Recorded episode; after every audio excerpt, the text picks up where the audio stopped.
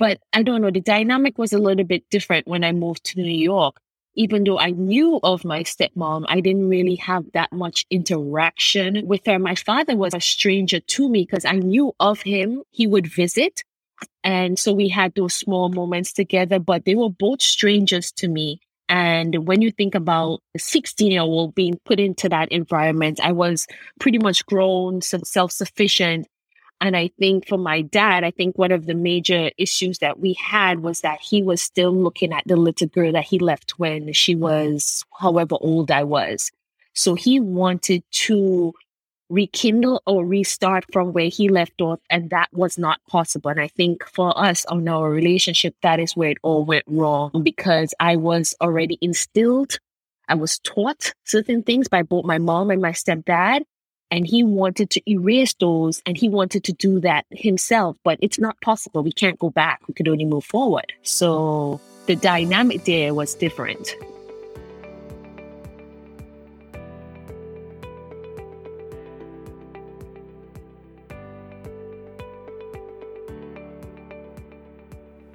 Did you know that there's about 2,000 miles between Trinidad and Tobago and New York City?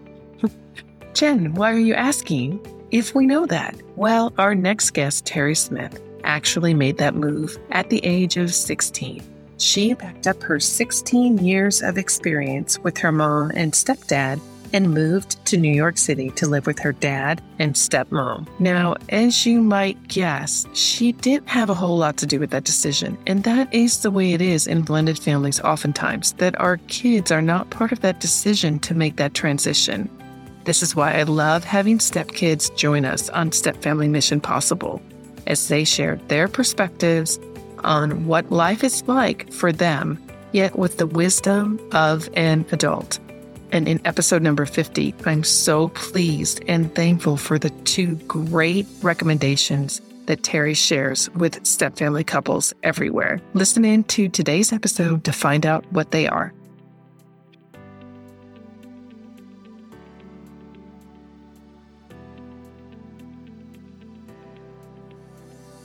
Real quick though, before we start, Bill and I are going to be sharing literally everything we know and that we're learning about how to enjoy step family life on this podcast feed.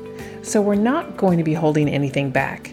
But the thing is, it's going to take us a long time to release all of this knowledge out into the world as we're doing weekly episodes.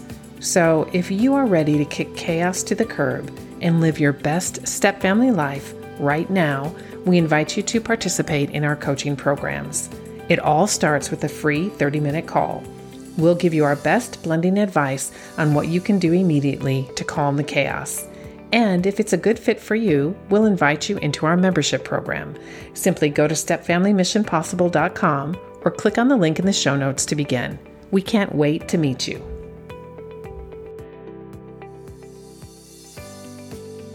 Hey there. Terry Smith is with us today from Trinidad and Tobago, formerly from Trinidad and Tobago. And for those of you who are wondering how far away Trinidad and Tobago are from the USA, it's about the same distance as from New York City to San Diego as it is from New York City to Trinidad and Tobago. Terry, welcome to Step Family Mission Possible. Hi, thank you so much for having me. Truly appreciate being here. Except there's that little matter of water. Yes, yes, it's it's an island, a beautiful one at that. It's beautiful, far but beautiful. We know for sure you're not going to be driving from New York City to Trinidad and Tobago. No, no, you won't. Terry, you're one of our special guests because you grew up as a step kid, and we love interviewing step kids when they're adults so they can give us a perspective on what life was like for them. Can you tell us a little bit about your background? Yes, so most certainly. So I actually step kid on both sides. My mom and my dad, they never married, but they both remarried. They both married different people. So my mom, I have my stepdad, and on my dad's side, I have my stepmom. I actually grew up in the Caribbean from birth until I was 16 with my mom and my stepdad. And then I migrated to New York and lived with my dad, my biological father, and my stepmom um, until I believe I was like 21. So I grew up with two different step parents and two different countries and two different in two different time eras. So it, it made um, for quite interesting what you call a journey in life. How old were you when you moved to New York City with your dad? 16. I was 16 years old. How did you feel about that? Did you have any role in deciding that you were going to move from Trinidad and Tobago to New York City? No, I, I had no decision. I was aware of it. I think when I was, my mom told me ever since I think I was like 13 that they had an agreement that when I turned 16, because in the Caribbean, you finish high school, you technically finish high school at 16. So when I finish high school, my dad will take me and I we will and he will take me on to college. So that was always the agreement. I didn't want to leave home. I, I had all my family, my mom, my stepdad, who I had a great, a good relationship with. I want to say great. And that was only my part, not on his, but I was comfortable at home and I had my friends and family and no one, a 16 year old don't want to leave that kind of lifestyle to go to something that's uncertain. So it was not an easy decision. How traumatic was that experience going from a tropical island to New York City? Oh my goodness. It was traumatic. Thank you for using that word because that is exactly what it was. It was a massive cultural shock for me when I moved to New York, the high school, because I had to go back to high school. My dad wasn't, he wasn't prepared, to be honest with you. So I did not go straight to college like I was supposed to do, like I think another year of high school. And the high school that they were trying to get me into was capped. So I ended up having to go to another high school in a really rough neighborhood. And when I tell you, I grew up in the Caribbean where we don't lock our doors. We never own keys to our homes to go into high school where I had to go through what you call it, metal detectors and gangs. It was a cultural shock. I, it was traumatic. That is quite a swing in events from unlocked doors to metal detectors. I imagine you often wanted to or actually did reach out and talked to your mom frequently. Can you tell us a little bit about that? Extremely often, but she is a praying woman and she was just like, Terry, you will get through this. Just get through the year and it's for the better. I cannot give you certain things, but your dad is able to. That's what she believed. And she thought it was, she thought she was making the best decision for me. There was a lot of praying and conversations daily and a lot of tears, to be very honest with you. And then I stopped crying because I didn't want to make her feel bad about that decision. So I just used to suck it up after a while and be like, oh, how's everything? I'm good. It's okay. So, Terry, it sounds like you had a good family situation in Trinidad and Tobago up to 16. And then when you moved to New York City, how did that situation change? It was different. The way I looked at it is that my mom married my stepdad. And like I said, even though I, I, I had no reason not to like him, he was so sweet to me. So sweet, so patient. But I looked at him as an intruder and he brought little intruders with him, aka my siblings. I gave him a hard time, but I could tell you he is he is just just as sweet as his family um, his side of the family welcomed me and I always felt a part of their family. I didn't feel like an outsider. But I don't know, the dynamic was a little bit different when I moved to New York. Even though I knew of my stepmom, I didn't really have that much interaction with her. My father was a stranger to me because I knew of him. He would visit. And so we had those small moments together, but they were both strangers to me. And when you think about a 16 year old being put into that environment, I was pretty much grown, self sufficient.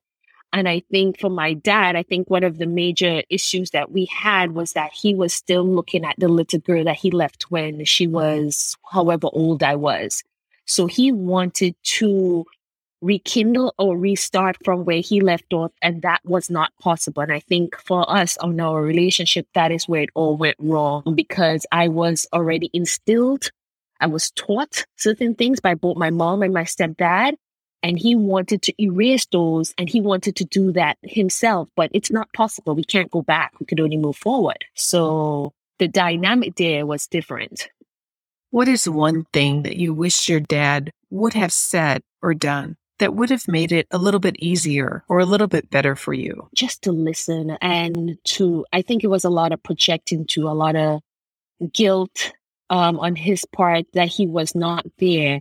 So he tried to reclaim those moments. And by trying to do that, he was trying to to treat me as a two year old or one year old and not listen to what 16, 16 year old Terry had to say.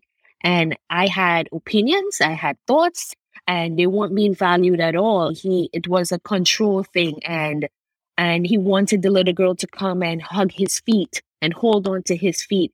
But we didn't have that relationship. So I wish he would have just accepted it for what it was and tried to make the best of it in that moment and move forward because then I would have hugged on him more. But it was it, it was hard because he it, I, I did wanted the relationship that a child would have with their father. He needed to build from the 16 year old moving forward and not try to go back and re- and reclaim the time that he had lost. So he wanted to reinstill values that were already instilled in me because he thought they weren't good enough. He wanted to redo a lot of the thinking, teachings that my parents, my stepdad and my mom did. He wanted to do them in his way, but that, that was not possible. So there was a lot of friction there.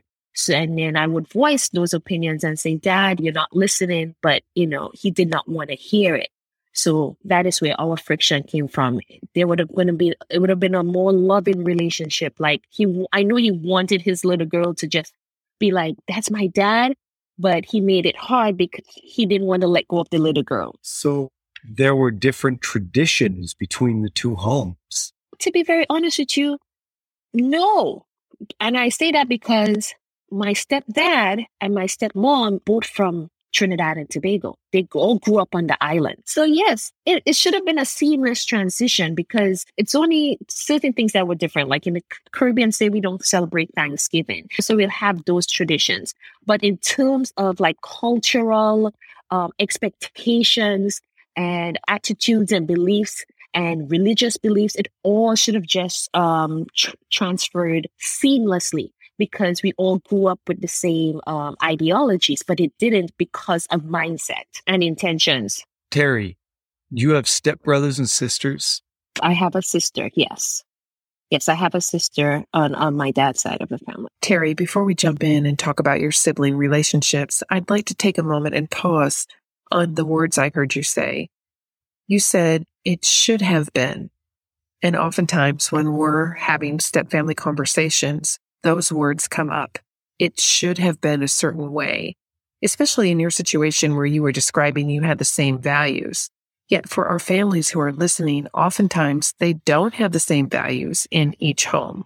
The values are different. When the kids go back and forth and they have this value shift, they can seem even more abrupt. So for you, what I hear you saying is you're talking about a lifestyle change where the whole thing was turned upside down just thinking about the terrain, if you will, from Trinidad and Tobago to New York City, that the cultures were extraordinarily different. Yet the values were the same that your mom and your dad held.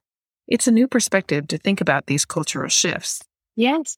Yeah, that is so true. And in in in realization, just growing up and adulting and having my own kids, I realize what it comes down to is just understanding and accepting things for what they are. When we think about the dynamics of, say, step parents and stepchild, people think of, oh, it has to be this way or it's going to be this way, but it really doesn't have to be. It just really boils down to the personalities of the individuals involved. And sorry to say, a lot of the burden does fall on the parents, the adults involved, because kids, we're emotional. our brains have not even fully developed. We're going to make rash decisions. We're going to have rash thoughts. But the adults, we depend on them to to re- be impartial with their decisions, impartial and be rational. And sad to say, we we're humans, so it's going to be hard. So I don't even fault my my dad or my or my stepmom or my stepdad or any one of them for the way they handled the situation. They handled it the best way they knew how. It just doesn't have a great outcome, but we're humans. So it, it, it's a learning process. And I hope by me speaking that it can impart some kind of deep pondering onto the adults listening. So maybe they can step back and be like, okay, let me put myself in this 16 year old or nine year old or four year old shoes and see what it is that they might want from me instead of what I want from them. Wow, Terry, that sounds like such a process. So, about what age would you say you were when that attitude softened? When that attitude became what you have now versus the way you felt before? That is so funny. So, I'm 37 and it developed at 37. I kid you not. so it happened right before the podcast? no, it, it, ha- it happened at the top of this year. It, it happened at, at the top of the year, somewhere around March. I, I, I, I've, like I said, my, my relationship with my dad is not where I wanted to be.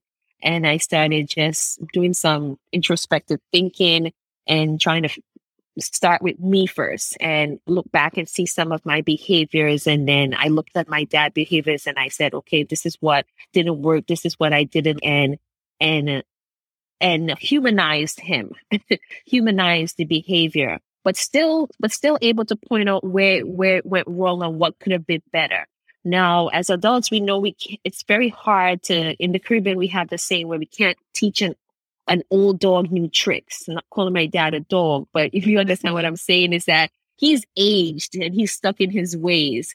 So for me to come now and try to change him is not going to happen, but I can change my my attitude my behavior towards him to make the relationship more peaceful however that may look for us. So that is where that came about. Just me just on my search and my journey for peace and healing so that i don't transfer that to my children. So that trauma stays with me and does not transfer to them. Terry, as you think back about where you are right now and how you grew up, how influential was your dad's influence in comparison to your stepdad's influence? Oh my goodness. To be very honest with you, like my stepdad influence is major because that is where I spent a lot of my formative years living. I lived with him up until I was 16. That's a good chunk of my life where you're learning values and you're being taught certain things and you get to experience life. And while in while I was living there, I didn't value him. I could tell you when I had my when I had my daughter and she was preemie and and I I needed help so I said okay let me go home to my mom and he jumped on a plane and he came and he got me and my my daughter and to help us travel back to the Caribbean. And in that moment, I realized his unconditional love for me and, and for me because it stems from me. And and then it started I started remembering different things throughout my childhood, how he would treat me when people would ask him about me because I was living away I remember my siblings would call and be like, "Oh, you're one of your high school friends saw dad and asked him for you," and they're like, "Oh, oh, Terry," and they'd be like, "You're Sharon's daughter. That's my mom," and he's, "You mean my daughter?" And just those little things. And he would correct them until they realized what they were saying. And I realized then that he never considered me. He never uttered those words. He never said stepdaughter. And I never felt that way. So I was able to connect the two. Like my like my children, he doesn't say step grandchildren or some made up. His those are my grandkids, and his actions, what you call it, reciprocates that. So it's and then I moved to my stepmom, where I'm still in a tug of war with my feelings towards that because I think as a woman, her position is a little bit harder, maybe a little bit different. You know, where maybe she didn't want to overstep on boundaries that imaginary boundaries or make plain line boundaries that are there. But it's a different dynamic because I never felt like um completely part of the family or like her daughter or even I felt like a stepdaughter in the American way of, of how I remember growing up and watching it on TV. And even with my kids, she would always say Michael's, which is my dad, Michael's kids, grandkids. So it's, it's a different dynamic. And I tried to understand her position, but I just wish it was different. So I don't know if it's a, maybe it's a conversation we will have later down where how come she never used certain words? Because words matter. And I know some people are triggered by hearing them and um, some people are okay with them. So I guess it's kind of tough to call, but I place no blame there because they're adults. They just they were just doing the best they can, I believe. So it's so interesting because we all bring something a little bit different to the table. So getting to this point where you're saying you place no blame there because they're adults doing the best they can. I think oftentimes in our role as a parent, that is what we go back to. We're doing the best that we can. And as we grow, we're learning too. So I think there's definitely an opportunity for some grace there as we continue to learn and improve in our skill sets as parents. I'm curious how much of what you're talking about now, this really this process of forgiveness is impacting you in your role as a mother. Is it impacting you and how? Oh, a whole lot from I believe I remember that when I when I had my daughter and I I had a very um rough pregnancy. I spent most of it on bed rest. So I had a lot of time to sit there, lay there literally and just think and holding a lot of um, negative emotions because even at that time, my dad and my relationship was pretty rough. And in that moment, I told myself I will not transfer any of that energy to my unborn because I know she can feel every ounce of it. And then after she was born and she was here, I would go out of my way for because I I want them to have that relationship. And I, I look at it from this point of view my dad missed out on um, a good chunk of my life when I was younger, and he got a second chance. He didn't make use of that second chance. Then I had my daughter, I had my kids. Then he got a third chance, and he's still not making full use of that third chance. And so there's only so much I can do. And as a parent, I recognize that. And it's still a tr- struggle trying to determine their relationship with him, but but still protecting them from inconsistencies of being a grandparent, if you know what I mean. But yes, a lot of it was influenced by me having my own kids and knowing what I went through, the emotions that I felt, and trying to protect them and also just open them up to a relationship that I never had. So just trying to figure out that whole dynamic as we speak still. and your daughter, she's 12 right now. Is that correct? Yes, mm-hmm, correct. Had any conversations with your daughter about step family dynamics, or has she ever asked you questions about, say, her stepmom? Is she really my grandma? No, she's never asked. And to be honest, I, I haven't had that conversation. I think with kids and just in general, people compartmentalize a lot of stuff. So she knows her grand. It's funny. She these are my grandparents and she calls them grandparents. And when she wants to, when she wants to speak of, say, my dad and my stepmom in New York, she says granddad Michael, grand grandmom. She doesn't even say grandma. She calls her by her name because that's how I address her by her first name. So that's how. So she in her mind has already differentiated, put them on different levels based on her interaction with them because she has a thriving relationship with my with my parents in the Caribbean because she used to go there every summer. She spent summers. they would they would send for her every summer versus my dad in New York. She has only spent maybe three days or so, a week or so when I have visited New York. And this is three times throughout her entire life. So she has made that decision for herself. And I'm unsure actually how to proceed with um with breaking that down to her, even if I should, because she seems unaffected by it, you know? This is characteristic of not just blended parenting, but parenting in general. That we are evaluating whether or not something is appropriate to share for our children or share with our children, or whether at this age, how do we talk about the things that are really for us, they're deeply meaningful and they have significantly impacted how we are parenting, as we were talking about earlier. Mm-hmm. Yeah, true. Very true. Now, do you have any other children besides your 12 year old daughter? Oh, I have a daughter and I have a four year old son. He is truly a handful. Boys are supposed to be. Oh, that's what I heard. I was told that. I didn't quite understand until he was a toddler. I'll say we are pretty familiar with how busy boys can be. We have a handful of our own in our grandsons. So we have three grandsons and one granddaughter, and they are definitely busy. Wow. The sweet thing about being grandparents is that there isn't any step there.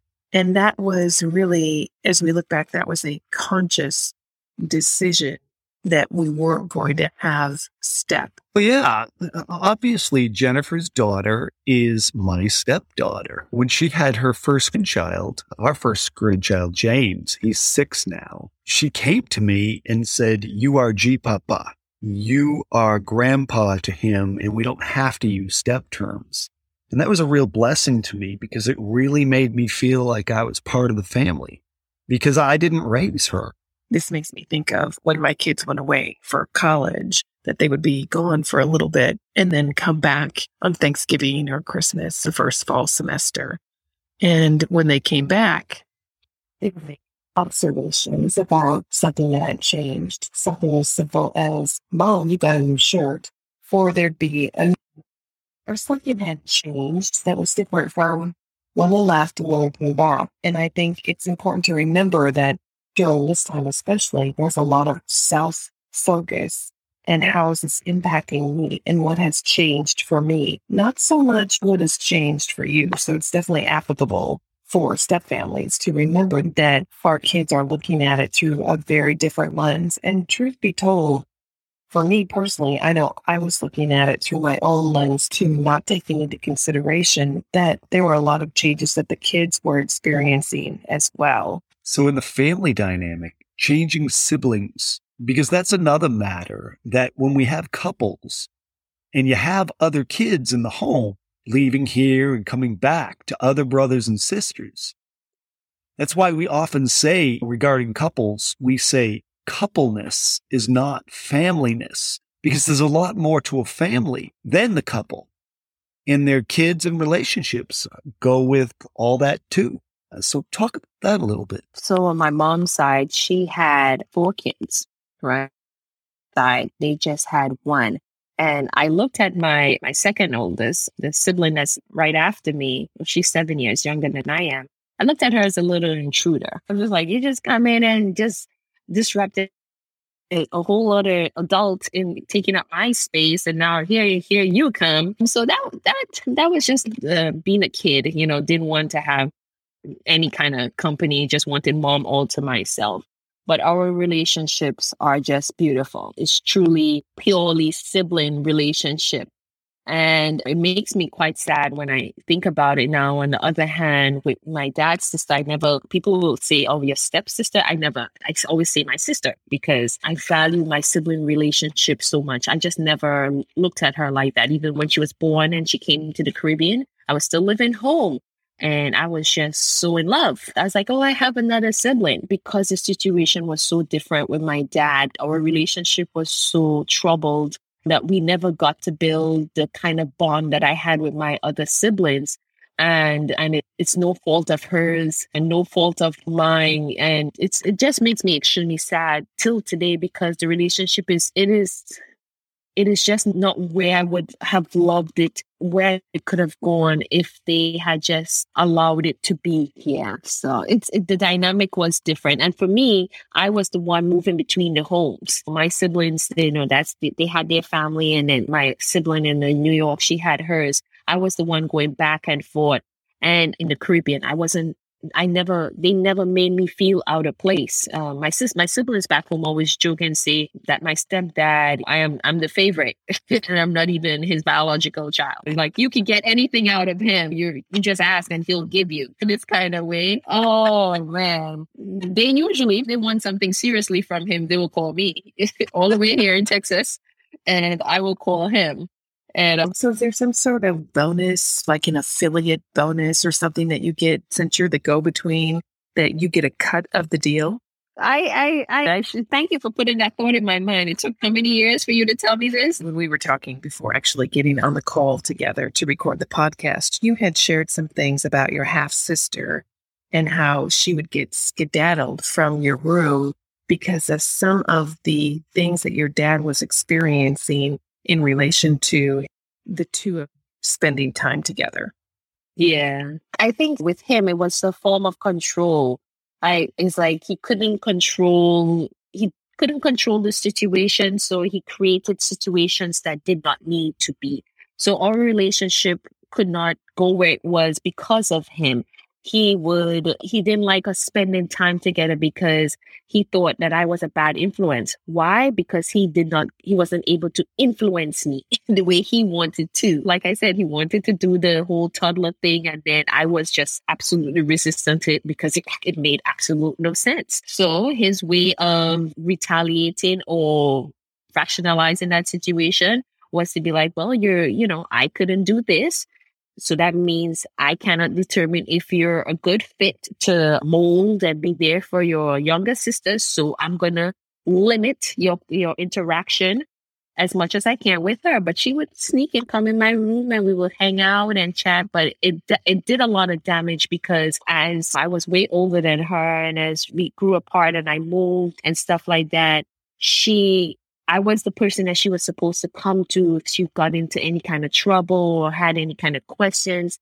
And because she didn't have that relationship with me, she didn't until she was maybe knee deep into the trouble. Or she's like telling me what happened after the fact instead of coming to confide in her sister. And that that part of it just makes me extremely sad because we truly love each other. We have nothing to stand between us just more than what was implanted. So I distanced myself to protect myself from the situation because I often got blamed for things that I had nothing to do with. So if she messed up, I got blamed for it because that was his way of being able to be like, you know what? I, so, so the way I reason it is that he raised her. So if he raised her, he did a very good job. So nothing she does could be because of him. He didn't raise me. So by blaming me, it could be like someone else's fault because he didn't raise me.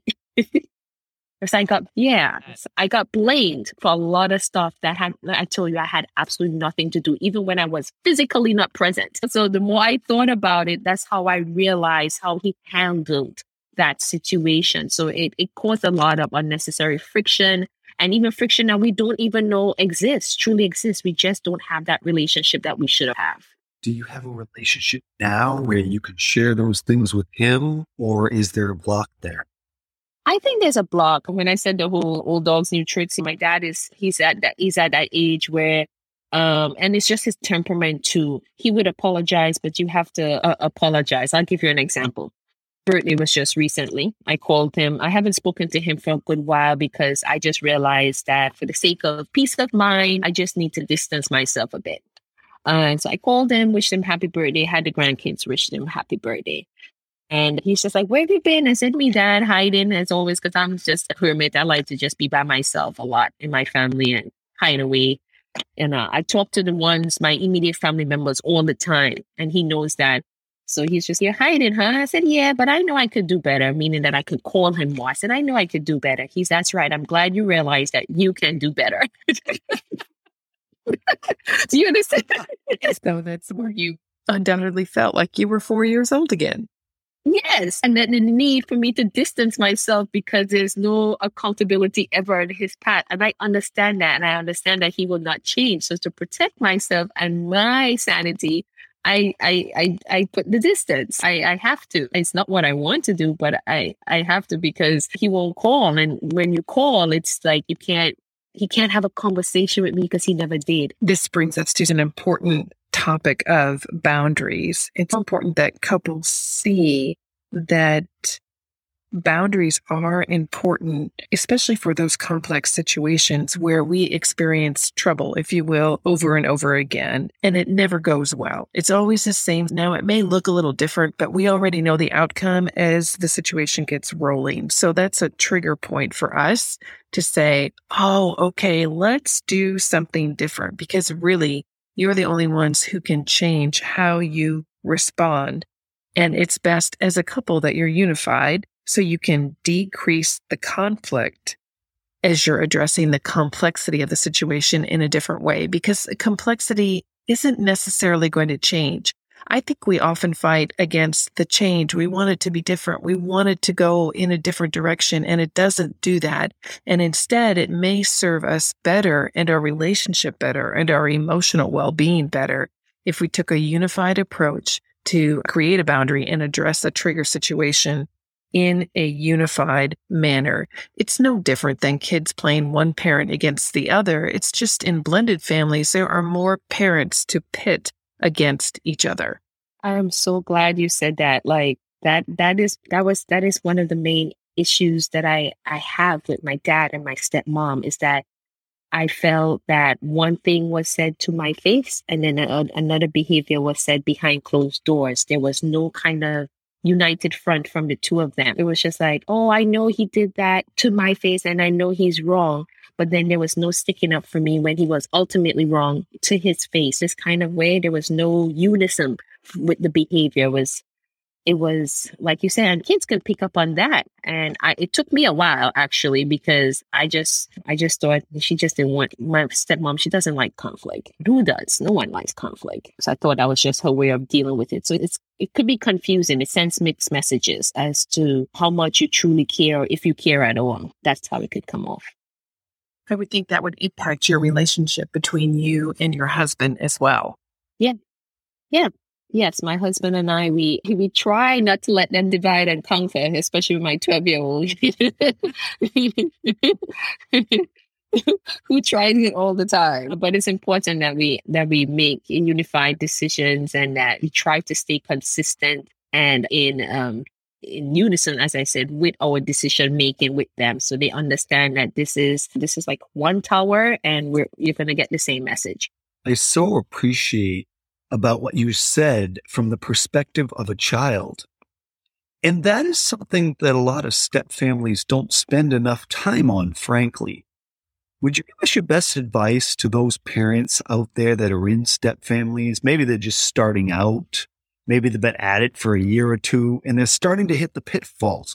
What advice about being a better parent to a child that's being pulled in several different directions? Oh, wow. Look, let me see. I, for me, there's several, but I give you my two main ones just because of the two different dynamics household that I grew up in. When we made that adult decision to to have a union with another adult and their children involved, I think from the offset, as parents going into that situation, adults going into that situation, you must be able to have the capacity to love that child it's your own. That's from day one. And I think once you have that that set and grain in your mind, then when you move forward, when there's there will be conflicts and pushback from the kids, you it won't bother you and it won't trigger you to make rash decisions or decisions that are just not wholesome. Because when you, you our kids mess up all the time, and we will give them chances again and again.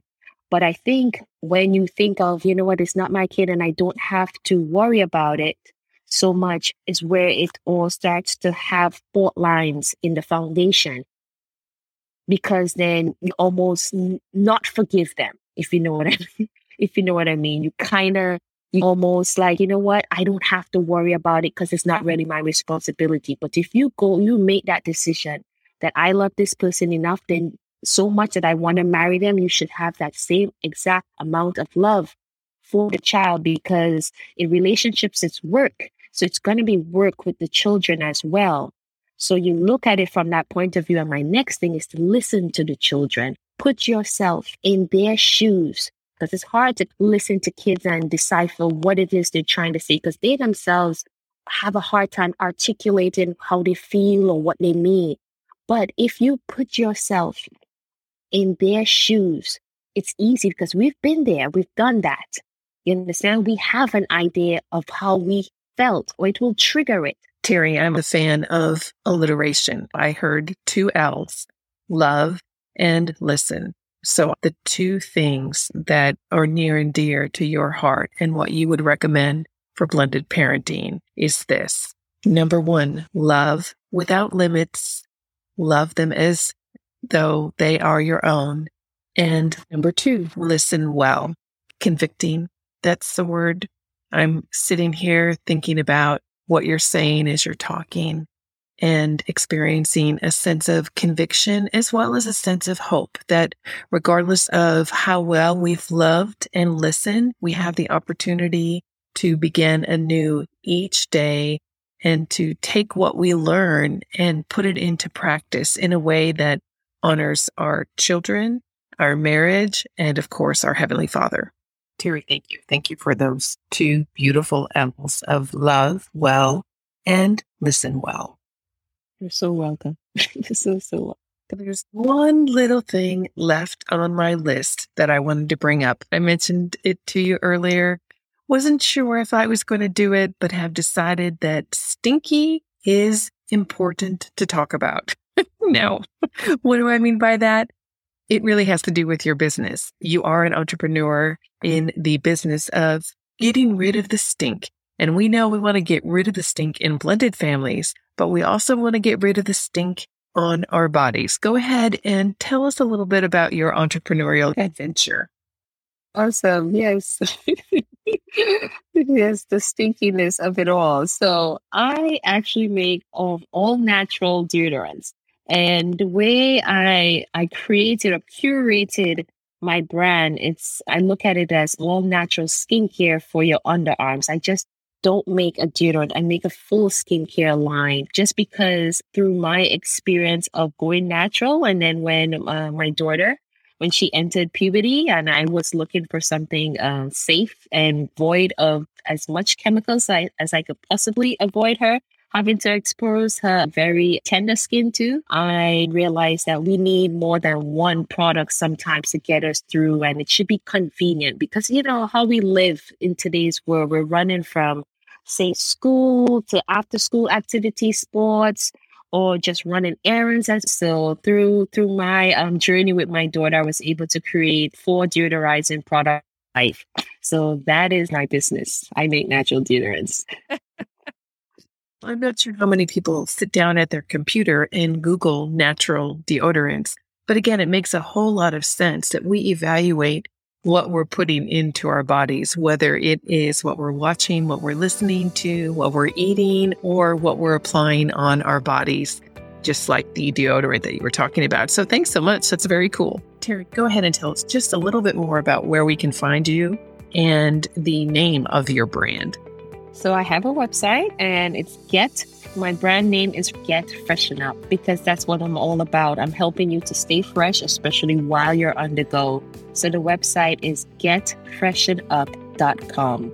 And there you will find all the products that I have and the different kits and I have a really great um, blog if you're just curious about natural deodorants and how they work and why you should possibly consider giving them a try. The blog has a ton of helpful information there as well. So head on over to getfreshenup.com. Terry, thank you so much for being here with us. It's been such a pleasure learning about the experiences you had and learning more about Freshen Up. We greatly appreciate our time that we've spent with you here today. Yeah, thanks so much for joining us on Step Family Mission Possible. Yes, thank you. Thank you. I truly appreciated being here. Thank you. God bless both of you. Thank you.